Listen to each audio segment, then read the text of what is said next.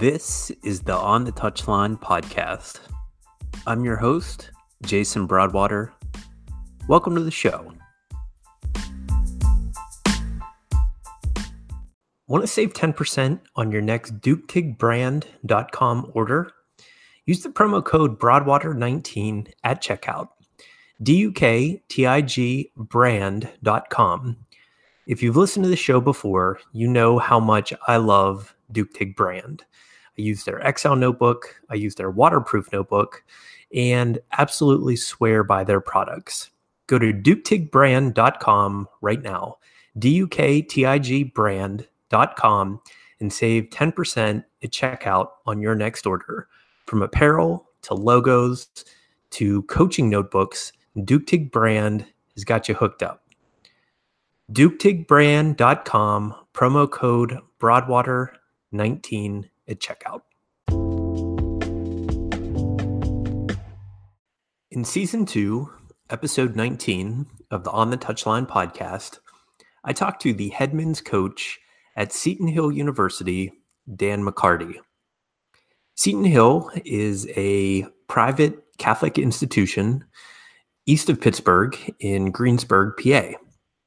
And this is part of the series of conversations I've been ha- able to have in season two, where I've gone and actually met with a fellow coach in person and recorded our conversation.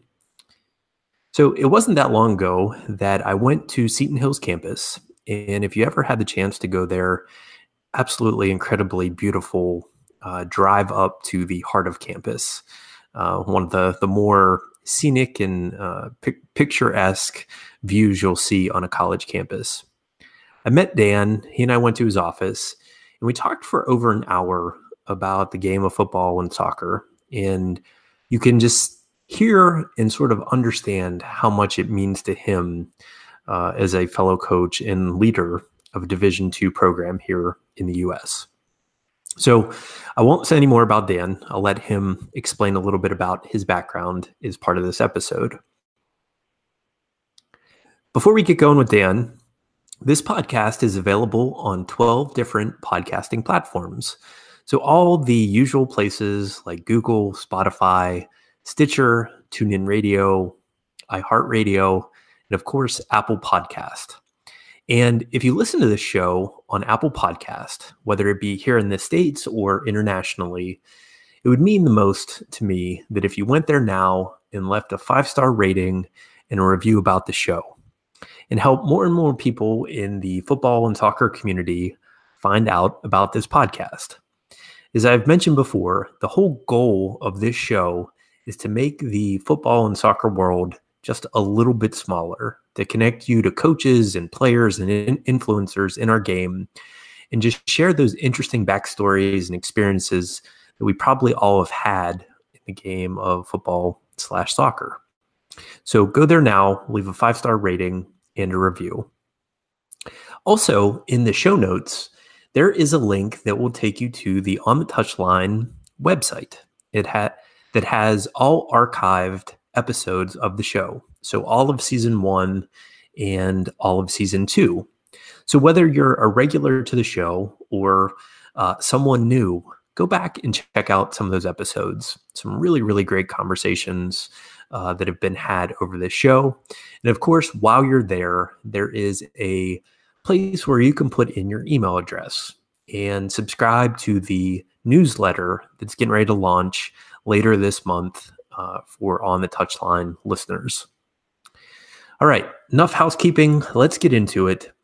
Season 2, Episode 19. I hope you enjoy my conversation with the head men's coach of Seton Hill University, Dan McCarty.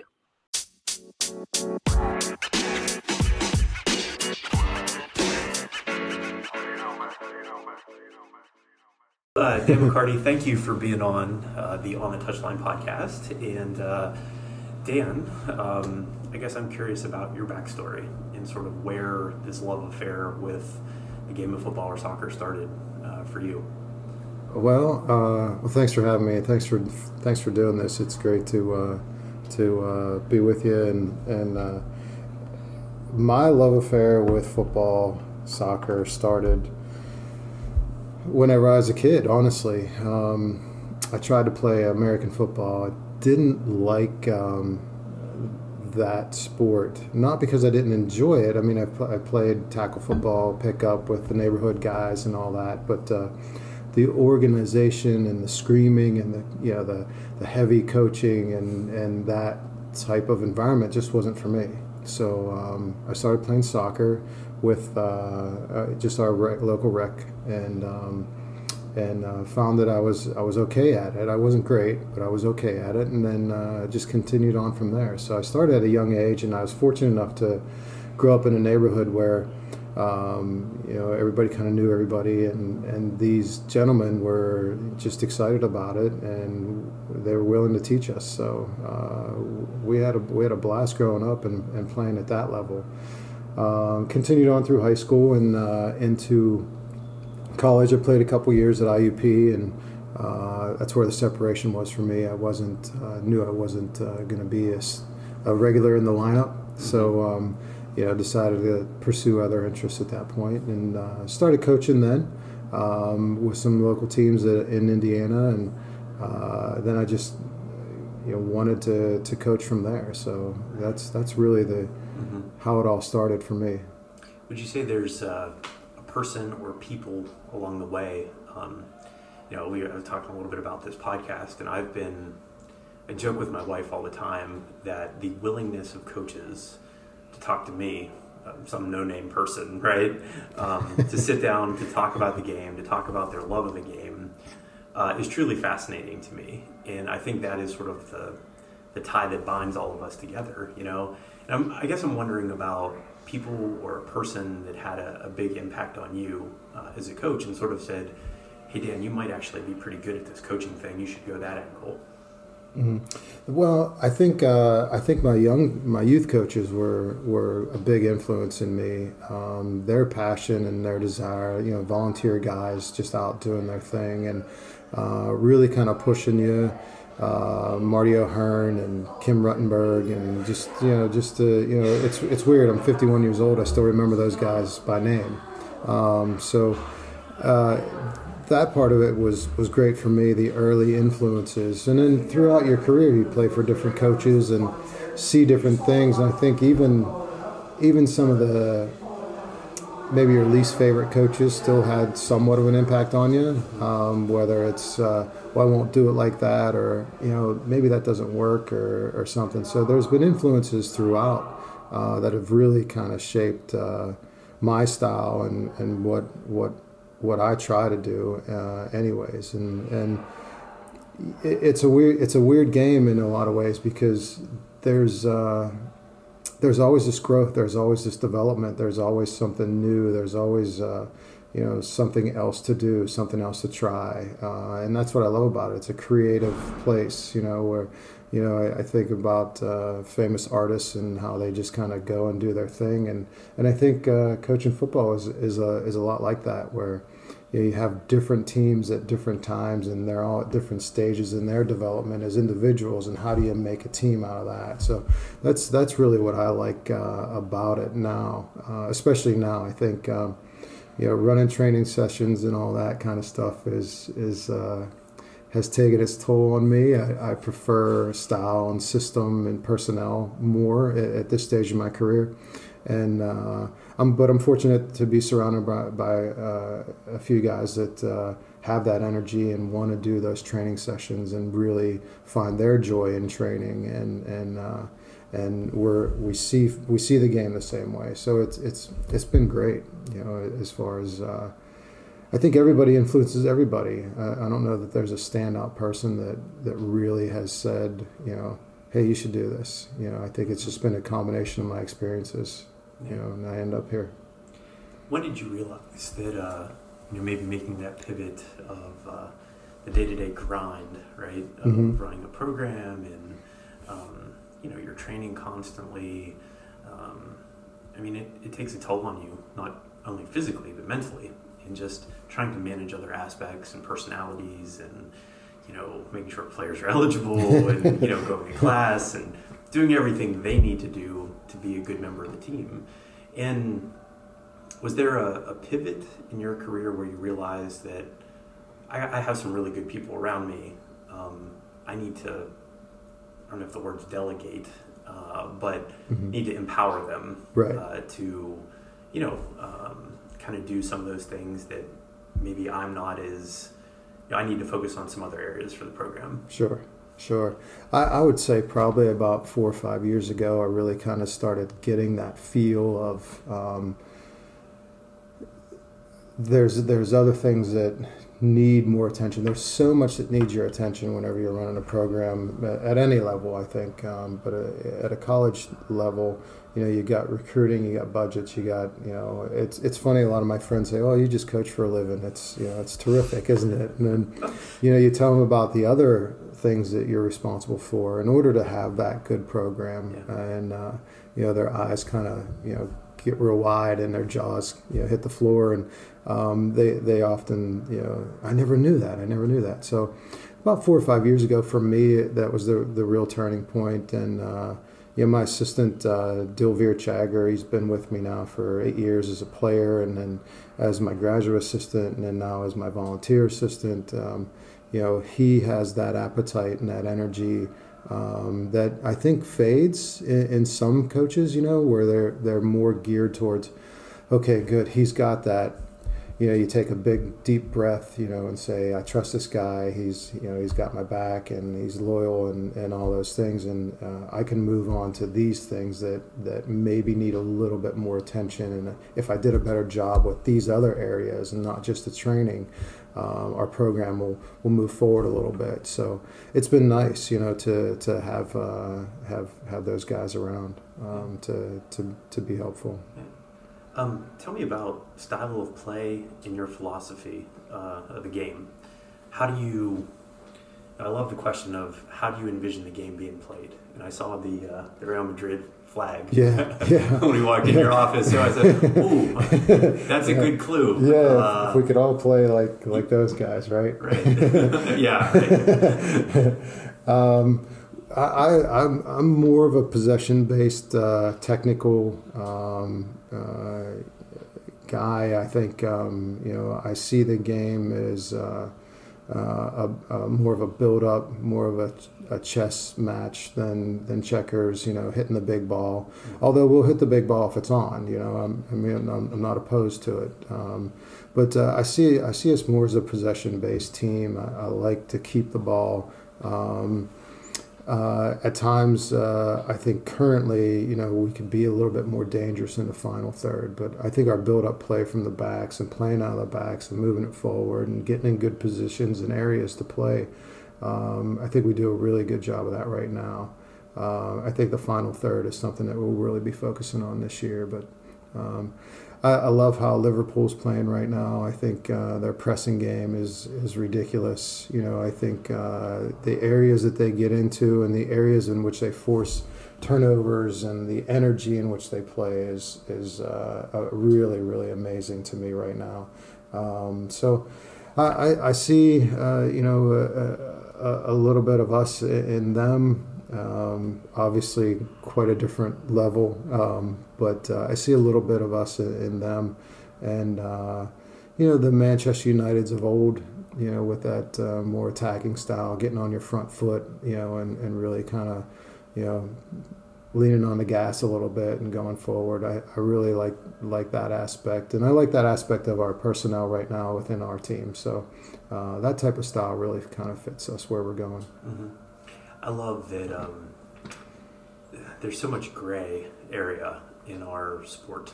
Yes. And the fact that you just named a number of teams that um, I, I admire them, and the fact that you can take an idea from this, you can take an idea from that, you can put it in the pot, mix it together, see what you got, right? Right. And that, um, absolutely. I mean, and that, you know, the the evidence is what happens on the field, happens on the pitch, you know, in terms of are we able to execute to the level of our ability or the highest level of our ability. And um, I, am curious, uh, you know, some of those sort of influences. I mean, I, we talked about the, the Real Madrid flag, but, you know, where what teams do you admire or coaches, you know, professionally or mm. even in the game of you know collegiately or that you've come in contact that you go, whoa, mm. like he or she really gets it right.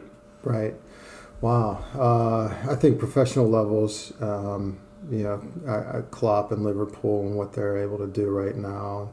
You know, Pep with City. You know, I mean, you know, just you know, how can you not like that style of football and what they're doing to the game and how they're playing it right now? I think is is uh, brilliant uh, in in so many different different ways.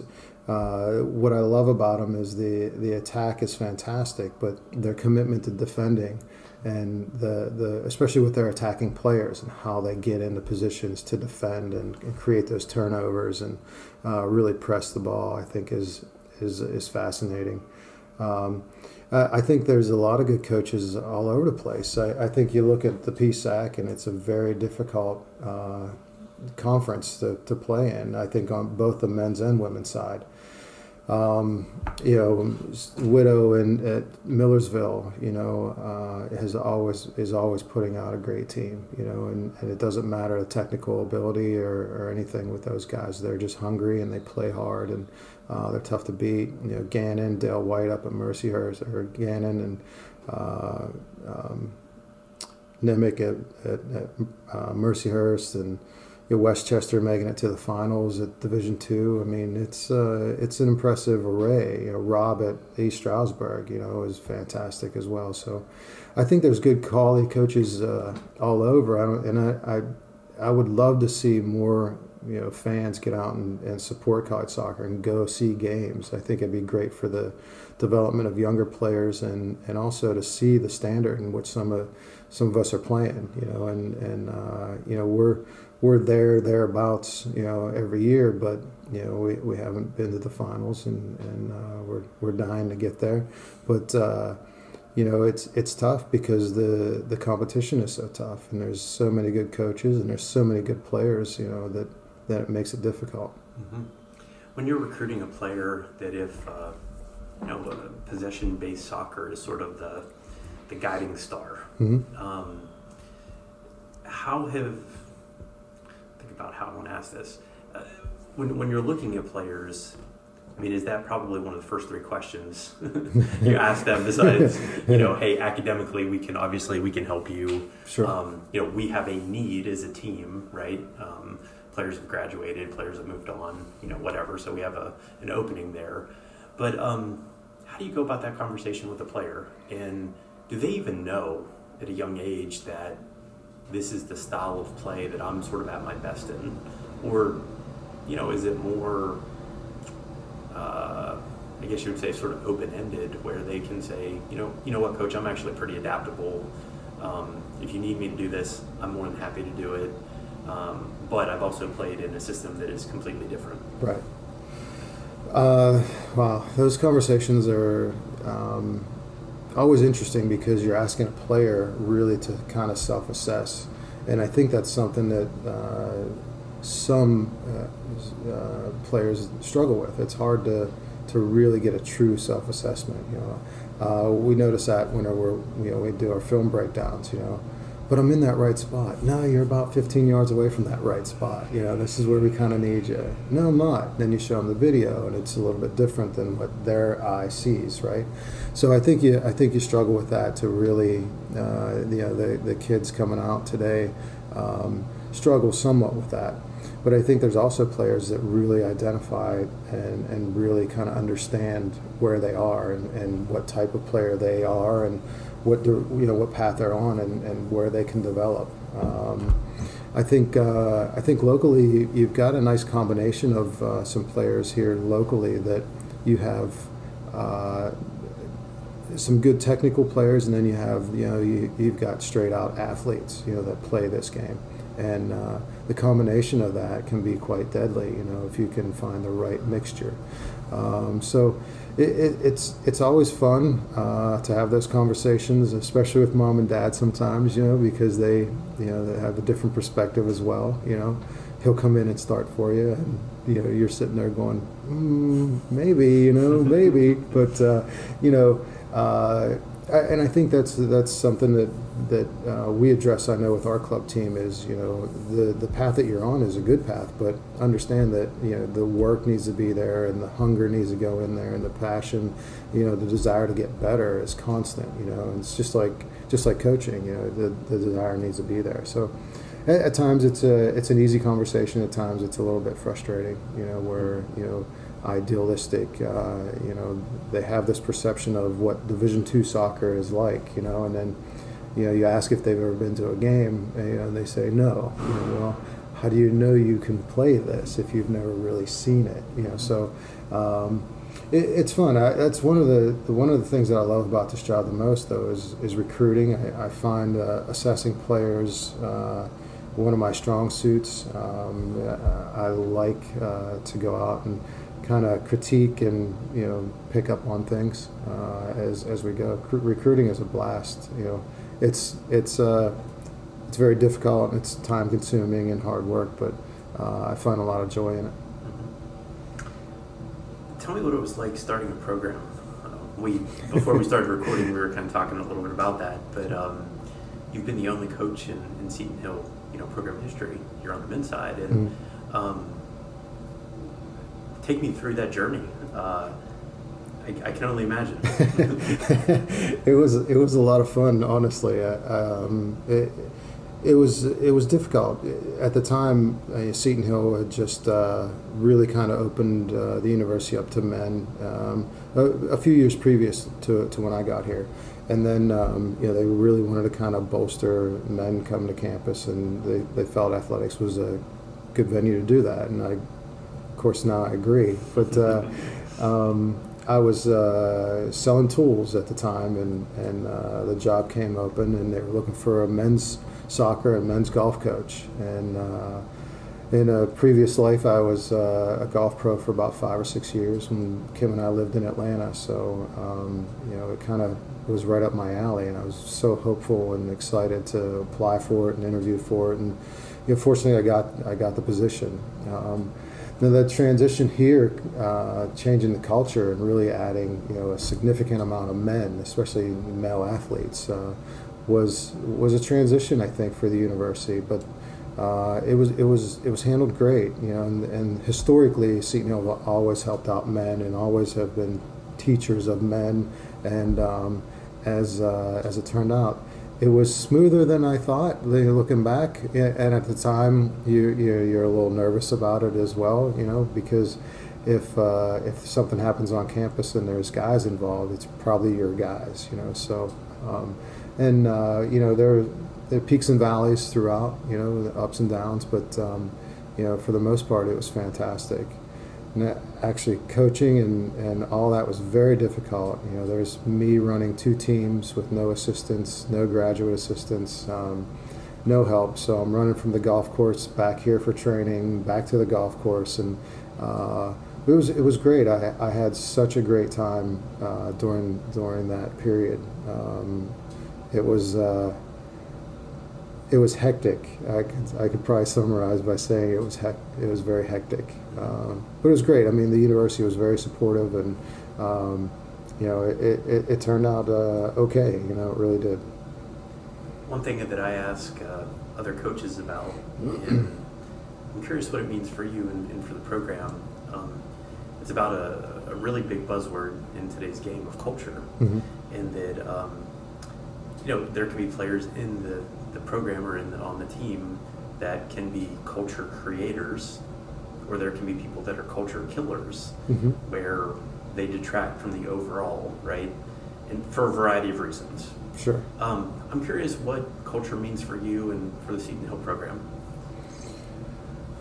Wow. Um, that's a broad topic because we have so many, um, you know, we have, I think, 17 international players from you know, Sweden, from Norway, Australia, you know, Cyprus, um, Canada, you know. So culture, I think, for us is, is um, blending all that together and creating our own culture, and uh, really based based on a couple couple key points. And and I think one is uh, everybody love everybody, and uh, we have. Uh, we have a good group, you know. We get good players here, but we get good people here too. So I think that's very helpful. Uh, and and the other one is is uh, you know we we have to drive each other too, and there's a there's a proper way to do that. You know, and uh, you know the culture killer guys are are very harsh, very critical. Uh, you know, and uh, but in our culture, we really try to be uh, have those demands and be that accountable to one another. But uh, you know, we can do that in, in a more positive way than I think uh, you know some you know some people like to operate. Um, we try to work as hard as we can, and we try to push guys as hard as we can.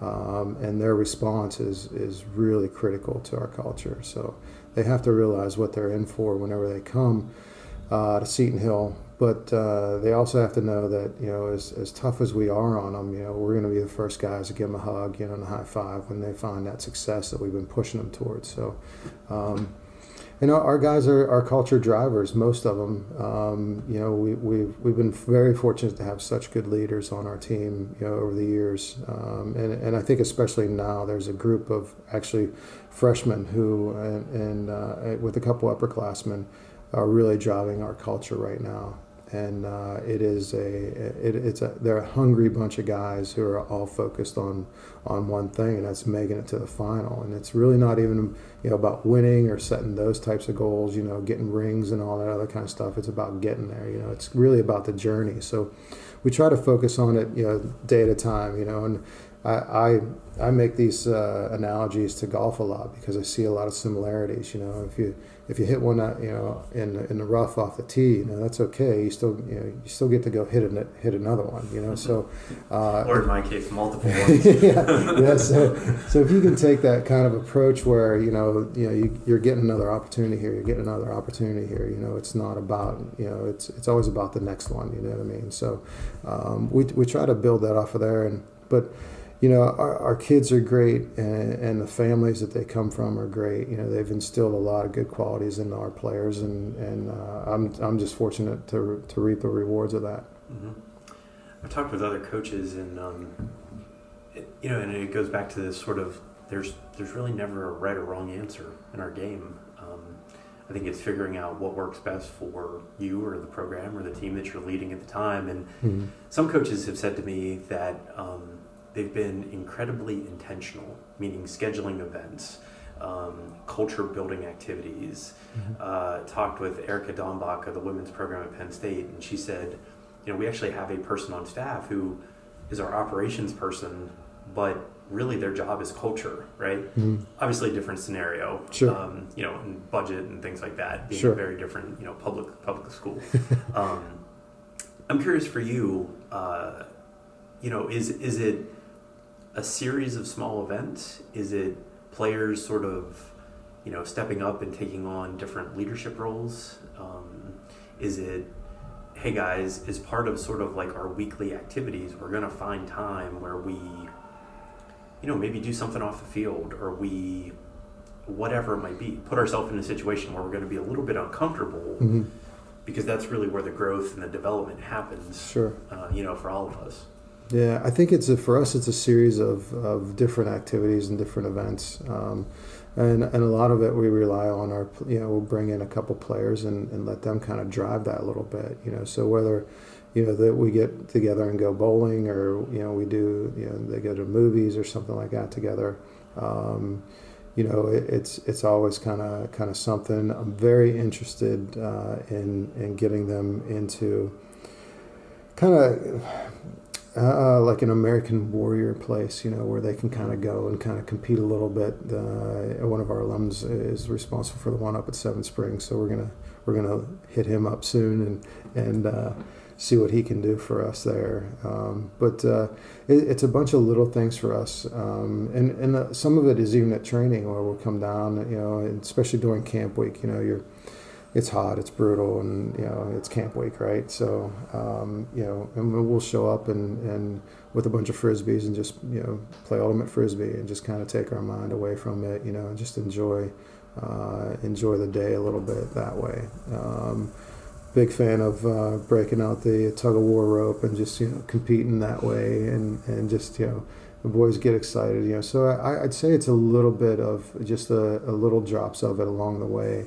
um, and, and then it, and then watching it grow. Um, but it's kind of funny. Like our culture, uh, I would say, was established with. Uh, you know, um, the guys who graduated in 17, they, they really kind of instilled that. Uh, it was a great group of, of, guys and great group of players. Um, and uh, they, that culture still exists today. And they really have set, set the tone. And uh, it's interesting to be, you know, a part of it. You know, I, I don't see uh, I'm a, I'm a spoke in the wheel kind of a guy, you know, mm-hmm. in, in, a lot of ways with that. So it was it was great to see the leadership emerge and you know guys take over for those guys once they graduated. So it's it's really player driven for us in a lot of ways, you know, and, and, a little bit of sprinkling and a little nudge here and there. I think from us, you know, um, but it's a uh, it's fun because I think I think kids in general today, whether they're footballers or you know baseball players or whatever, they're just more creative in some ways. Uh, they like uh, you know that millennial kind of vibe of let's do this together and let's figure this out together. I, I really kind of enjoy that and and really uh, observing and assessing and watching it and pushing it maybe in a certain direction here and there, but you know letting it kind of organically grow. Mm-hmm.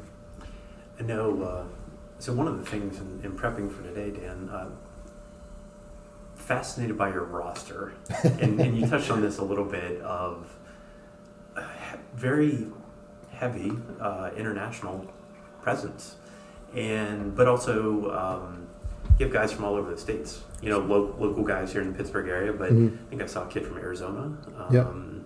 You know, in uh, in other places as well. You know, New Jersey, wherever. Um, I'm curious how that all works. Um, be, because me too. well, right. Uh, I, I, think we've come. I think we've come a hell of a long way in this country um, with football or soccer. Mm-hmm. I also think we have a hell of a long way to go. Sure. And I think that, you know, something that I joke with my friends about that. Um, you know, there, believe it or not, there was soccer before World Cup '94, and yeah. you know, people sort of seem to forget that. And um, you know, now, uh, and I've told this story probably numerous times, but the age that my son, he's nine, growing up in, to have access to the game, to watch a game on my phone, my wife's phone, uh, he can get any league virtually in the world on our TV, mm-hmm. is incredible, mm-hmm. right? So I'm hopeful for him and it makes me really happy when you know on a Saturday night we're watching USL Championship. Mm-hmm. Ten years ago, I would have never said that. Right. you know, yeah. so that to me that's a step forward. Mm-hmm. Uh, however, you have players coming in that this is a, this is part of their DNA, right? This is right. the environment they grew in, they grew up in. Um, you know, they're kicking a ball probably around in the streets. They're playing with their friends out on the schoolyard. Um, they may not necessarily have the options players here in America have. But I'm curious, like, what it looks like when it all comes together. And, uh, you know, grandma's, uh, you know, famous uh, spaghetti sauce, I guess. yeah.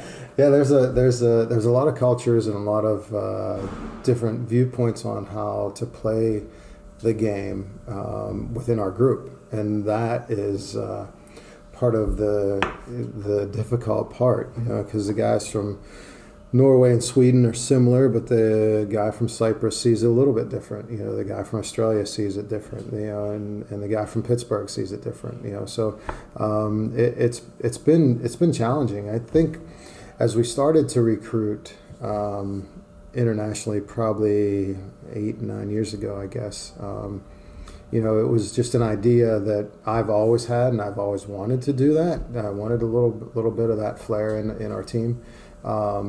But uh, the university we were we were kind of set on let's just build let's just build it locally let's just go from there and then once we did kind of branch out the idea behind it was really if I could get some international guys and, and they could really kind of help the American guys, you know, tactically maybe a little bit, see it a little bit, open their, their brain up a little bit more mm-hmm. um, to, to what the potential things are um, that'd be helpful to the American guys. And then if the American guys could really help the international guys, about the athleticism and the toughness and getting in the weight room and everything that we as Americans enjoy about that. You know, we're big gym rats, right? So we, we go and do those things. And uh, I don't think footballers from, from every part of the world are, as committed as we are in that in that arena. So, the if you could smash those two together, you know, what would that look like? And that was the the the kind of thought process behind it. And as it developed. Um,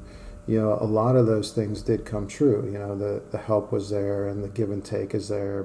But uh, I think what makes our team a little bit different is is that the the relationships that are built and has opened up you know the travel to some American guys who never thought about I'm going to go to Sweden and visit my friend you know and you know and and it, it just opened up so many doors for everybody but getting back to, to how to blend that it's it's through constant training and constant kind of um, uh, reinforcement of you know what you believe that this team could look like, and and that's a that's a strange thing because every fall it's a new team. You know whether you got you know 30 guys returning and you're adding 10 or you've got you know 15 guys returning you're adding 25 you know that it changes you know every single fall is, is kind of different. And it's nice to, to to have your returners coming back with kind of like that mindset of okay this is where we're heading in the spring this is what we're going to start doing. But now you got to pull up those freshmen those new guys that might be contributors their first year to hey this is what we do here you know so um, it's, it's been it's been great. I, have I've really enjoyed it, um, and um, you know, as you get a little bit older, I think you, you see uh, the benefits of, of having some international guys around where uh, culturally it's such a huge shift um, for some of our players who never left Pennsylvania, you know, and, mm-hmm. and really haven't been anywhere. So uh, I like that aspect of, of our team too. I feel like uh, football or, or soccer is sort of the, you know, that, that common thread for us. And I have told this story before. So, so I'm an Everton supporter, mm-hmm. one three in, yeah. in, the United States.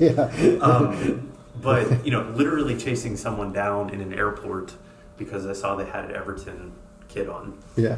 And you know, feeling it sounds ridiculous, right? Feeling completely compelled to chase a stranger down. Yeah. To say, we support the same team. Right. And you know, it was a great moment. Um, just you know, sort of this bonding moment. So that was the, probably the other, the, like the second person in the Everton uh, supporters club, I guess. But uh, you know, and, and, I find that interesting that wherever I am, um, you know, when we travel as a family or whatever, that I'm always seeking out sort of where football or soccer is being played, mm-hmm. because that's where I sort of feel most alive, and sort of, you know, I don't I don't necessarily feel like I have to explain myself, right? Like mm-hmm. I can mm. just show up, like we just sort of all get each other. You mm-hmm. know what I mm-hmm. mean? And yeah. I think that's one of the, um, I don't know, one of the more fascinating things about our sport and our game.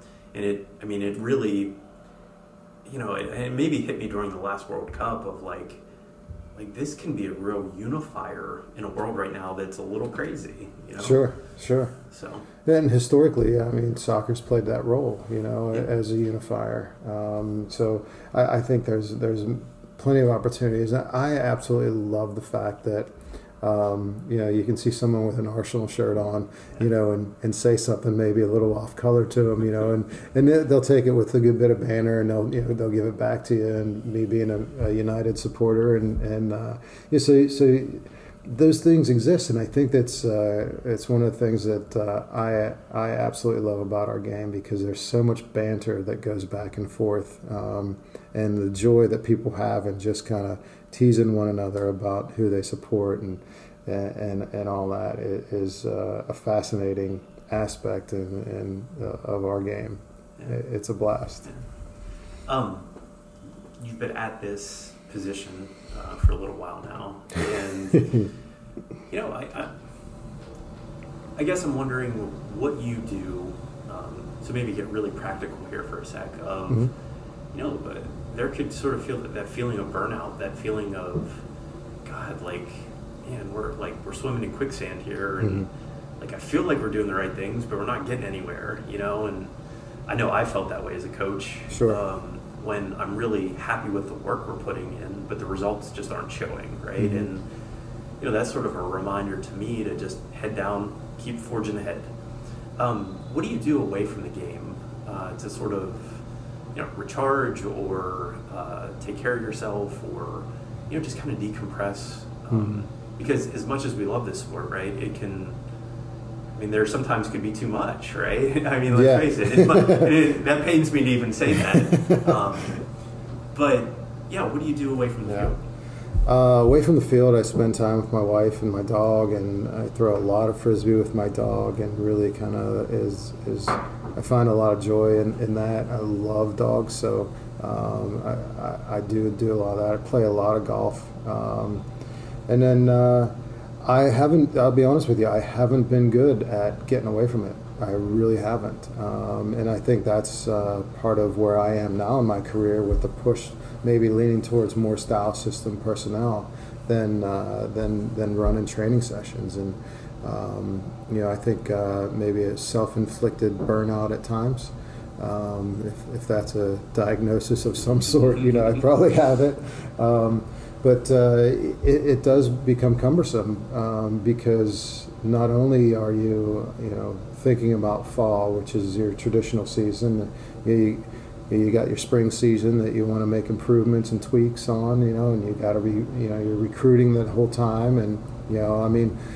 You know, fall's right around the corner, and we're still finishing off our 2019 class. You know, we're still talking to players right now. So, um, you know, it's it's hard to get away, and, and I think that's that's part of it that uh, a lot of uh, my friends and family don't really understand is that there's always something to do to make yourself better, make your team better, and um, yeah, I'm just I'm just happy that, that I can spend you know my time doing this.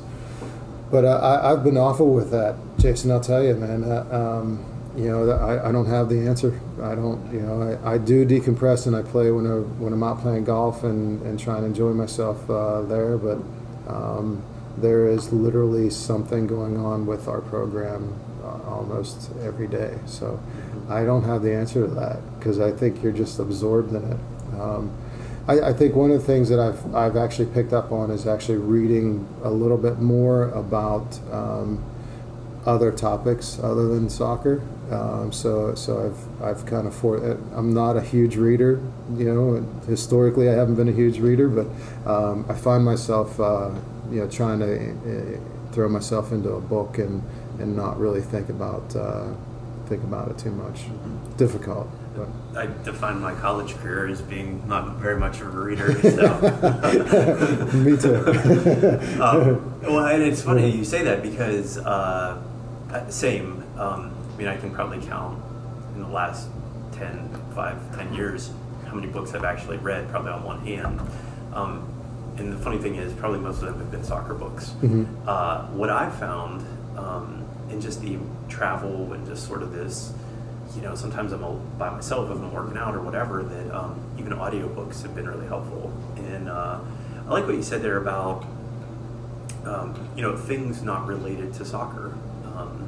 And I guess I'm curious, maybe what those things might be for you. Uh, you know, is it things related to leadership? Is it just your own personal interest, um, which you don't necessarily have to describe? Is it, um, I don't know, you know, insert, you know, is it a favorite band that you have, or, or something like that? Right. Know? No, I, I, you know, it's part of the the monotony and the the ongoing quest to, to become better, I think, is uh, I'll read books about leadership. Um, right now, I'm, I'm really kind of engrossed in a couple uh, mental training books where you know we can share those with the team, and it's again you're getting back to like your job and your career and all that kind of stuff. So, um, but I did uh, get a couple gifts of uh, a couple books um, recently. One from my mom, uh, Arnold Palmer's new, new uh, you know book out, you know stories of Arnold Palmer, and, and I, I find such uh, such joy in reading about golf um, and and, uh, and, obviously playing golf. But uh, those are the two things that really kind of uh, encompass my life is uh, family and, and, spending time with uh, Kim and dog and and, and, and playing as much golf as humanly possible. You know. Um, but uh, the mental training is, is something that uh, we, we've enjoyed reading about. And as a as a ex club pro, uh, I had that you know, typical American kind of athlete mentality while I was playing golf. Well, if I swing harder, it's better. You know, if I go harder, it's better. And that wasn't necessarily the case. So I had to retrain my thoughts on if you just smooth it out and, and maybe a little bit more tempo to some things, you know. And so I try to bring that aspect into into my into my soccer as well, you know, because I think the boys, uh, you know, you, you always get great effort from your players, you know, and they, at least that's the standard you try to set. You know, some days they have their best and some days they don't, but uh, you try to get the best out of them. Um, but how do how do they cope with uh, with that is, a, is something that I'm interested in, and uh, I know a lot of the mental training books from Dr. Bob Rotella has helped me with my golf game. I try to link that up somehow to uh, to to our boys and, and how they can think a little bit better. Um, but there's there's just and there's a couple uh, you know Ryan Giggs's book uh, you know was a gift and I, I've been kind of tinkering around with that Sir Alex Ferguson's book you know so again it gets back to, to soccer all the time and I think that's that self-inflicted wound of, of I can't get away from it. I want to get away from it but I can't get away from it you know and and uh, but uh, the four or five hours uh, on the golf course, though, I think is uh, has been really good for me, very therapeutic for me, you know, and um, I definitely enjoy that part. Yeah. Um, so you probably have seen when you're recruiting players their evolution, right? Mm-hmm. The needs of a player when you first started the program probably look incredibly different uh, than a, a, modern day, you know, current day player. Mm-hmm. And um, you know, to, to bring this full circle, um, having been in the recruiting world, albeit a little bit different, Sure. Um, you know, I, I, can say I've seen it. Um, mm-hmm. uh, the, the, the ease with which we are able to connect with students in 2007 versus 2019, it just looks dramatically different. Correct. And, you know, I, I struggle with sometimes even trying to get a face to face conversation with a student because they may not even see the value right? Whereas I'm going, like, no, like we need to we need to sit in the same room. We need to understand body language. Mm-hmm. You know, they need to look at me. I need to look at them. And I'm curious for you, sort of this evolution that's happened with players, right? just how different, and, and not saying different in a bad way, right? Uh, but just knowing that this is part of this sort of part of the societal shift that's happened. I think for all of us. Sure, it it has really changed. I think. Uh, how you communicate with players and um, and, in what, what, what ways. You know, um, I think uh, when we first started the program, it was it was really everything face to face. You know, it was like, hey, I need to see you. You know, can you pop by? Whatever. You know, and and you you would be able to have those conversations face to face. And and I think it was more of a you know of of a I don't want to say a sign of respect or, or, or something. You know it was just how things were done. And now it's a text, it's a instant message, it's a tweet, it's a this, you know, it's a you know a Facebook post or whatever, and it's it's very different how they communicate. And and um, I really encourage our guys to to come in and have face to face conversations because that's what I'm used to, you know. And it's it's like, hey, let's help the old man out a little bit here because you know he's not going to pick up his phone and you know send you a quick text, you know, but uh, it, it, has forced me to, to, to really become a little bit more involved in some of the platforms and some of the technology. And uh, I, like you said, I don't know if that's a good thing, a bad thing, or, or whatever. It's just it's just different how you communicate with players. Um, but there, there's for me, there's there's nothing better than sitting in a room with a couple of guys and, and really kind of, you know, discussing what needs to be talked about, you know, in, in, that way. And you could see body language. I can look you in the eye. You can look me in the eye. You can really understand where I'm coming from.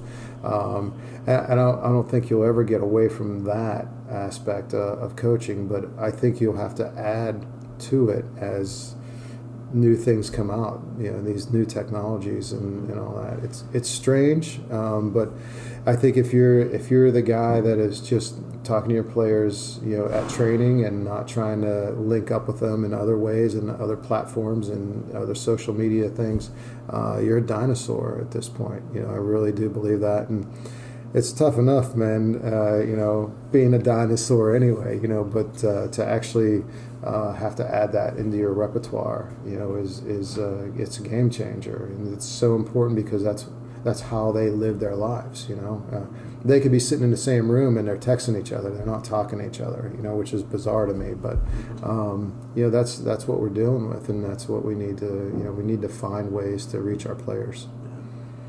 Have you do you feel like you've had to do any um, you know we're a lot of people describe what we do as sort of teachers, but we get to wear you know comfy clothes. Sure, that's a benefit. it is uh, perks of the job. Yeah. Uh, in terms of teaching, sort of the modern day, you know, footballer, like how to communicate, you know, and like what that in person interaction might look like. Because, Yeah. and, I, and I'll give you an example of what I mean. Um, you know, if I'm not in the first team or if I'm not in the, the starting 11, right, there's only a, a finite number of spots that are going to play in any given match. And so if I'm not in that, but, you know, I'm taking the social media and I'm, you know, bitching about this and I'm bitching about that and da da da da da, and Coach Mm. Dan's this and da da da da da, Sure. whatever. Is that really productive? Um, you know, I would argue probably not. Uh, you know, and I'm wondering if, you know, when players sort of encounter that adversity, that they don't, they don't always know what to do. Mhm. You know what I mean? And maybe it's our job as coaches to sort of help them navigate that because yes, there have been some players, you know, from this program that have signed professional contracts. However, you know, a lot of people after they graduate are going, they got to figure it out, right? Sure. And we all got to figure it out. Sure. Yeah. Um, yeah. So uh, I don't know. I, I'm curious. Uh, you know, maybe how hands-on, or maybe what some of those con- conversations have, have even Mm. sounded like. You know, from from your perspective. Yeah, those are those are. I think I think you got to be willing to have those difficult conversations, though. You know, with your players, and those are definitely face to facers uh, for me, um, where you pull them in and and tell them where you see them on the depth chart. You know, I see you as our fifth center back, you know, or whatever that whatever that is, and uh, and and the outcome of that and how they take that. Um, you know, I, I think uh, is dependent on the individual. Um, what we try to do and what we've had some success in, in doing here is is really, you know, honest honesty uh, and uh, and just being kind of direct with those players, you know, and this is what we need you to do to, to get better. But I, I think we find the, the the way to kind of push them through too, and, and to, to help get them there. Uh, I, I think uh, with the society today, maybe in general, you could probably say this is, you know, I think they're okay with hearing some bad news. You know, like, oh, okay, maybe I'm really not as good as I thought, or you know, I, maybe I do need more improvement in this. You know, I think I think they're kind of open to that, but I think giving them the tools and and the support to to get that done, I think is critical. And I again, I think you know, me being at my age where I am now. I don't think that I did that in the past, but I think as you as you deal with different populations and and I think especially now, you have to be more in tune to what their needs are in order to kind of in, in, encapsulate them and grab them and keep them within the group. Um, we've been we've been very lucky though. Most uh, you know most things uh, here haven't been you know the, where you run into some issues where a player is disgruntled or whatever. Isn't you know out in social media or whatever you know. It's either in, in the office here or um, you know it's it's just those face to face conversations and you know we can agree to disagree and, and all that. But at the end of the day you know there is a there is a stop point you know there is somebody who has to make the decision on who's in that lineup and who isn't and and you know that's me um, I take uh, what I take information from players and from you know from my staff and and uh, all the guys and you know see where we really are you know but uh, we don't really have too many of those issues. Um, you know, most guys kind of see where they are, and it's a constant assessment and constant feedback. You know, and and again, I think that gets back to the burnout, honestly, because there's another layer of, you know, I, I in 2005 I could just show up at training and just be, you know. the baddest guy there and you know be the loudest guy be the alpha dog and things went my way you know and that's how it was and kids just uh, you know that was how they grew up being coached and now it's completely different. You know mm-hmm. you can't come in as as uh, you know as the heavy hand all the time you know? You need it occasionally but but not all the time. It's more uh, it, it's more uh, of a uh, you know uh, just this culmination of small conversation after small conversation in this building process of things, you know. So, uh, and that's been difficult for me. I'll be honest with you. That's that's a difficult thing to adjust when you can do that and you're comfortable with that, being that alpha dog at training, and then you know the culture changes and, and it's different now. That way doesn't work anymore because you're going to lose kids. They're not going to buy into what you're saying, and you know there's going to be more dissent. You know now you have to find a way to present it in a way and you know provide more rationale, more explanations, and all that. So it's very different, I think, coaching now, you know, and you know, 10, 15 years ago. Um, but uh, like I said, uh, you know, having that, that that group of great leaders on on our team, you know, um, a lot of that kind of sorts itself out if you find the right leaders who are willing to say to their friend, you know, whether you know. Lloyd Davies is our captain, right? And uh, he's one of our, our better players, you know.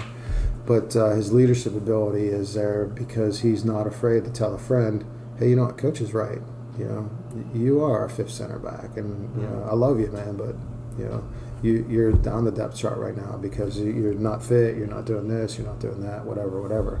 So I think the I think the honest and upfront approach and and helping players self-evaluate, self-assess is critical. Mm-hmm. How do you define success? Uh, we can, you know, it's easy to Google win loss record for any coach, right? Sure. Uh, it's sure. easy to look at how you've done conference wise. It's easy to look at um, you know tournament appearances or, or whatever. What's success mean for you? Hmm.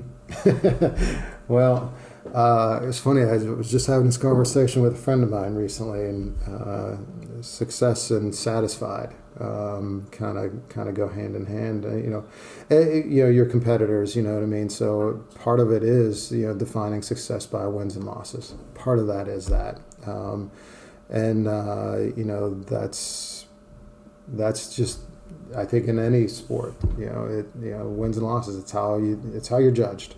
Um, the other part of that is uh, is kind of uh, just your character, I think, um, and, and how you go about what you're doing. Um, for me, success at Seton Hill University is uh, getting good players in, trying to give them the best experience that they can have uh, here playing soccer, here with their education, and and getting getting them through this uh, you know four or five year period of their lives where they can go on to graduate and be you know fantastic at something, you know whatever that is. Um, so I find myself a, a little bit um, more in tune to, to what they're going to do after this uh, on their while they're here and not just in the present moment. So I try to get out front and you know help them out, you know, and guide them into certain things. You know, is that internship's right for you, or do you want to try this one? This one might be a little bit more challenging, but you're going to grow more. You're going to meet more people here. So, offering just life advice, I, I think has has given me some satisfaction um, and and some success in in that feeling of success. Um, but again, you get getting back to wins and losses. I mean, that's that's that's the deal. I mean, I've been doing this for 18 years here, or whatever, and um, you know, we, we want to get in the finals and we want to, you know, we want to win it. And every single year, we're going to put our ears back like a dog on a bone and try to try to get it. You know, and you know that's that's the joy of it. You know, but I, I think if you're rational and you, and you really kind of look at your individual situation, you know, and whether you're coaching club or high school or whatever, you know, you, you have to work within and and and, and accept to a certain degree. Um, the situation that you're in and the tools that you're given and, and all those things to kind of judge how success what that looks like for you you know and and uh, for me uh, you know you want to win as much as you can and that's that's the bottom line but uh, there's so many other you know success stories in our program you know we've got doctors and lawyers and you know guys are out having families and they're doing great things, you know, and they're, you know, whether it's business or whether they're teachers or whatever, you know, to have a small role in that production of their life, I mean, is, is great. And uh, you get this with the guys, I think, more, you know, it's not, uh, you know, you don't get the thank you right away. You know, it's, it's whenever they're 25, 30, you know, coach and I never I never really thanked you for, for all that you know and, and you get it you get it later and and uh, you know if you're an old dog like me you, you know these are the times where you get some nice emails and some good phone calls and and you know you find success in that I think. I find that uh, those messages from players former players heck even an occasional current player yeah. um, it's not why I do this but man it feels good. Um, and that I, I got one of those earlier this week from a player that I completely underestimated the impact I had on this person. right Um, you know, and he and I, I mean, there was a period of time where I actually pulled him aside and did the sort of arm around the shoulder and kind of had the big brother dad talk with him, you know, saying, Mhm. like, hey man, like, if you're going to play on this team, here, here's sort of the expectation, and you got to deliver. Um, and, you know, that was a moment in time. That Mhm. wasn't you know, I, I sort of looked at it as like a transaction, right? I did Right. my duty, I moved on, I didn't think much of it afterward.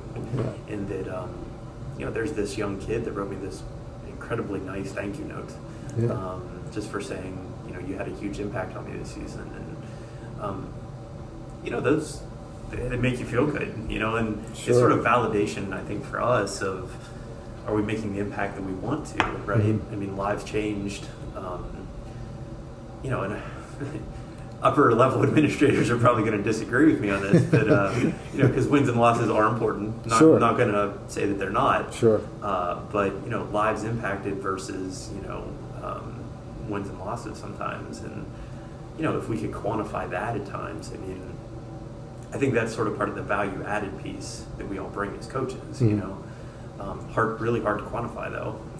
really hard to quantify and those are those are great emails to get great phone calls to have you know they they just really are you know because uh, and I don't I don't know about you but I, I find that that uh, that I tend to get one when I need it the most Yeah. you know what I mean like people I think sometimes forget you know that you know you're so heavily invested whether it's a club team your high school team your college team whatever you are so invested in you know trying to get this group to do something you know unique and special something uncommon and um, you know and, and it it wears on you you know and then you know when you get something like that boy does that brighten your day you know Where do you see all this going for you as a coach?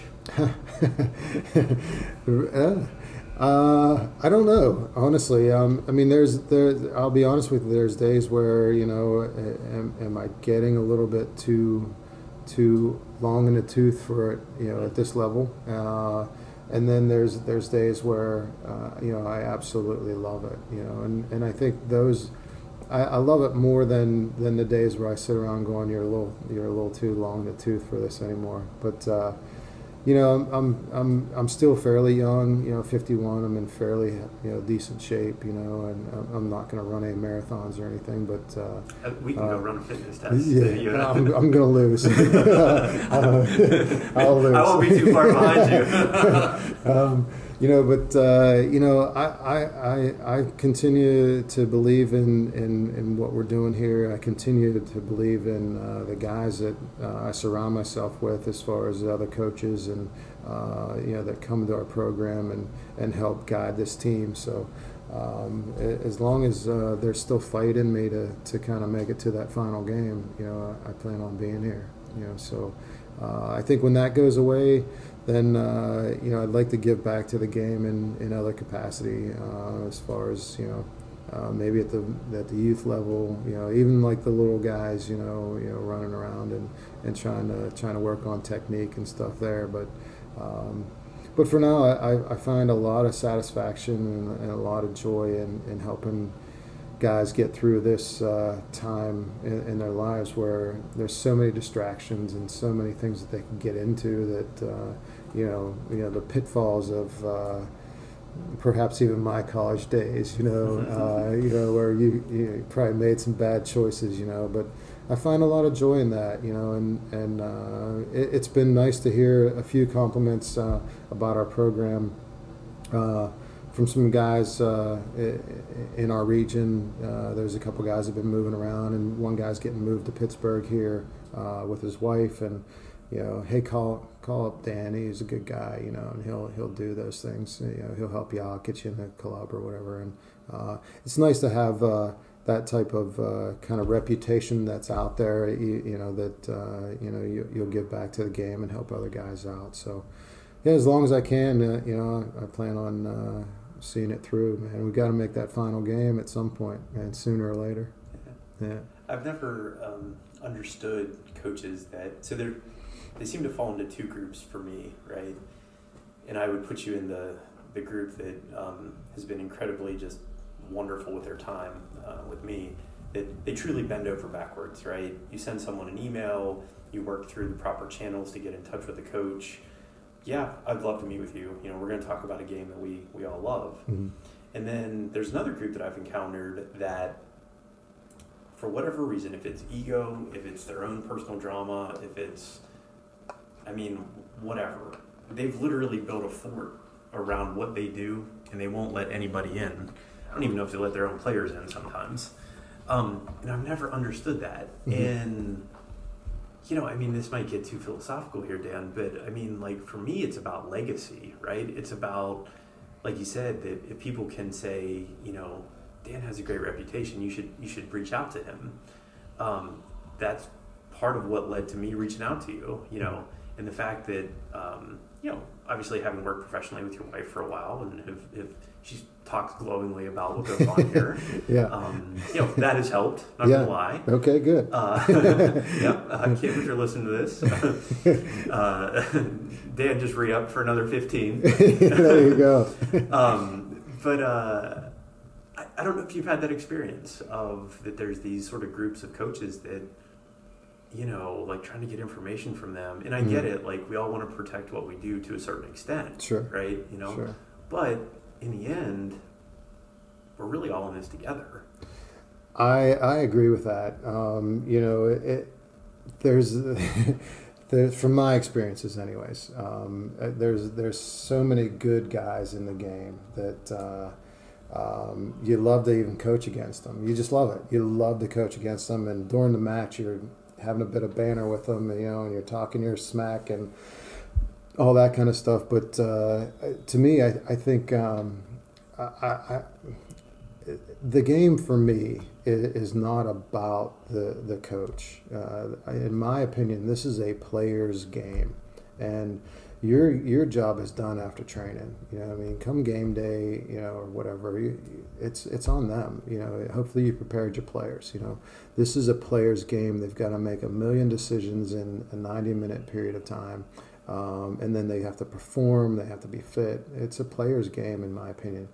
And I, I think some of the coaches that are, that uh, are out there may be a little bit selfish in in what they're doing, how they're doing. I mean coaching is really stealing from this guy and what he does and putting your own tweak on it and doing it, seeing if it'll work for your players and adding it. You know, I think more sharing is, is, is better and being a little bit more open is sharing. But I also understand the desire to to you know want to win at all costs and uh, you know elevate your career and you know I mean if you want to be the coach of the national team but buddy, you're going to have to be a bit cutthroat. You know, you're going to have to do some of those things where you're a bit selfish and you're a bit, you know, you know if you want to reach those types of levels.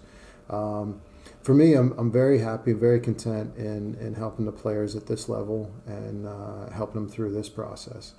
Uh, I don't really understand the other mindset to it. You know, it's just, it's something that I, you know, the, I'm not really bothered by one way or another because it really doesn't impact me and what we're trying to do here. So um, you know, I let those guys be them, and I just try to be be me. You know, yeah. yeah. But it's a strange thing because mm-hmm. there's there's there's some people out there definitely like that. Yeah. So a, a question that I end every podcast with, and I will sort of preface this by saying this is a, a bit of a loaded question. you can go in any direction or however in depth or, or not. I might, I might, get up and walk away. yeah. Thanks, coach. Um, So, what are we doing right and what are we doing wrong in the U.S. when it comes to soccer? Hmm.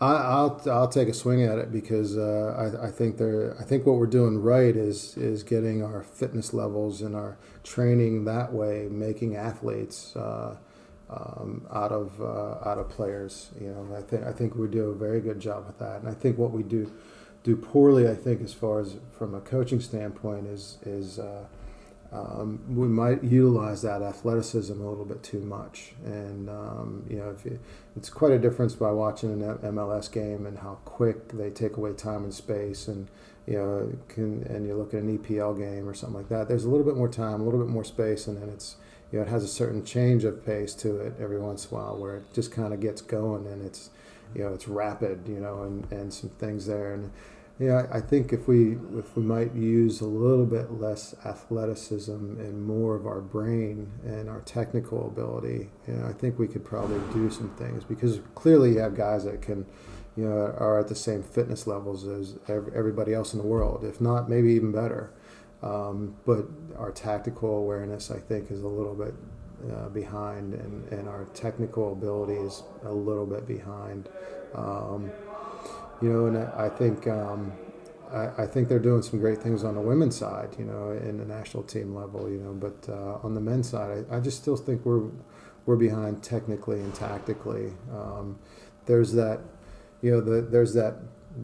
There's there's always that reason why that pass went there, and um, you know, and it goes there because that player made that decision. But the the ability for our players to kind of move off of that and and be creative uh, in, in, a way is is in my opinion lacking a little bit.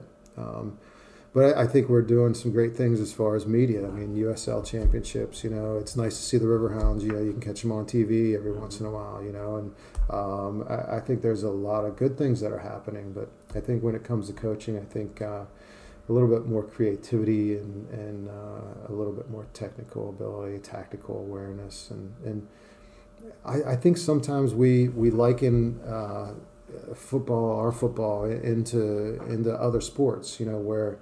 You know, if the point guard gets it, he's got to pass it down to the center, and he's got to, you know, that's this. Then this movement happens. I think we're a little bit too automated in some ways, and I think we could really stress some creativity where it's not such a dictated type of play. You know, and and, and that's just my opinion, and I, I see it I see the game creatively. I think that way. You know, we we try to get our guys into general areas. And what you do in those areas is your decision. You know what I mean? But you know, you have to know what he's going to do, what his tendencies are. You know, because I know what his tendencies are because I observe and assess a lot. But you know, as as other players, that responsibility is on you. You know, so.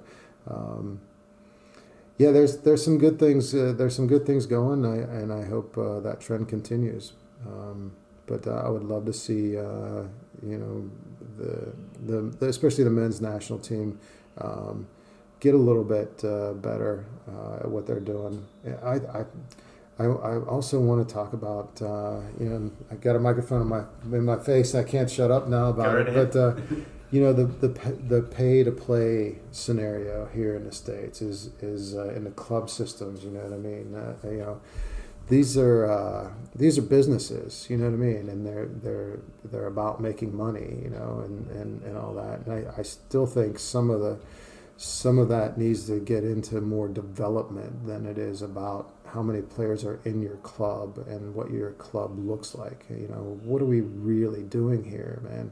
We're making you know a few guys, uh, you know, few guys make a nice living at, at the club level and, and they do well and good for them. I'm not I'm not saying that they shouldn't, but along with that, I'd like to see them kind of scholar scholarships and players in. If we have this model, you know, that's uh, that's out there, there are a bunch of inner city players that can't play club that are good players that would get better if we scholarship some players in. You know, I'd like to see some money you know all that revenue kind of be spent to, to help out some kids that could actually get in there and play and uh, one of the reasons why I'm with the club that I'm with is, is we have an opportunity to do those things you know and work with some of the less fortunate families to, to get them into play um, and, and compete at that level um, so there, there's some things in there that I'd like to see, you know, the, the game grow. Um, but uh, you know, again, it, it's going to be tough. I mean, that's a utopian probably look at it, you know. But uh, um, I'd love to see uh, more guys kind of give back to the game in that way, where they they they had more accessibility for some of the lower income uh, families, and I think that would be a, a, great start. And if you look at the, some of the great players from Brazil, you know they played in the street with their bare feet, you know, and they, you know they're they have nothing, and they're just their hunger and their desire got them to their national team level and professional leagues and all that. So. Um, you know, I think the same could be said for some of our inner city kids and some of our rural kids that, that don't have the means and, and uh, you know, if they find a bit of passion in there, it may open up some doors that were closed off to them otherwise. That's a good answer. Uh, if folks want to connect with you and uh, mm-hmm. uh, the Seton Hill Men's Program, mm-hmm. how can they do that? Um, Seton Hill dot uh, athletics at setonhill.edu. You know, I'm online. All my contacts information is there, and um, you know, I spend a good bit of time on the on the phone and you know, email and you know, Twitter account. You know, I think it's SHU Griffin Soccer or something like that. You know, I don't know. So, um, yeah, and our Instagram page uh, again. Uh, you know, that's uh, probably not as uh, updated regularly as it should be, but uh, hopefully we'll be delegating that to to a new guy here in the fall. So we'll get that rolling a little bit. But uh, yeah, just a- anytime, anywhere, always available. Well, Dan McCarty, thank you for coming on the latest episode of the On the Touchline podcast and really enjoyable conversation.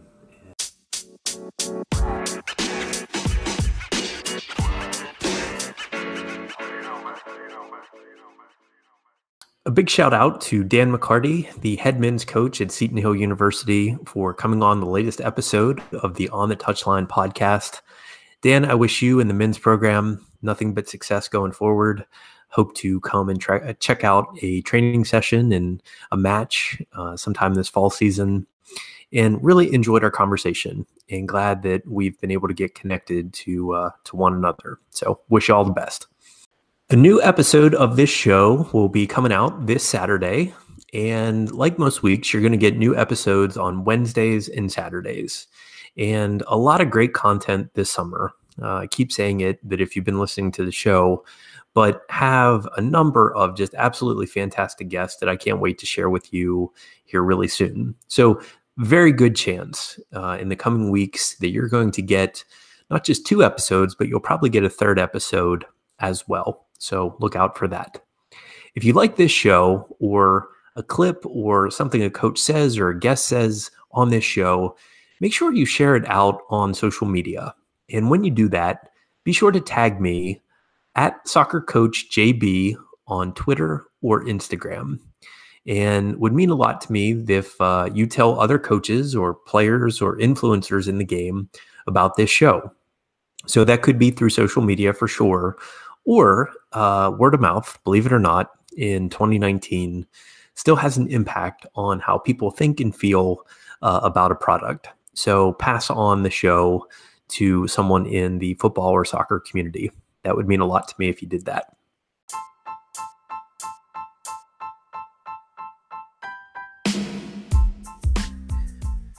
All right, guys. Thank you so much for listening. I'll catch you guys real soon.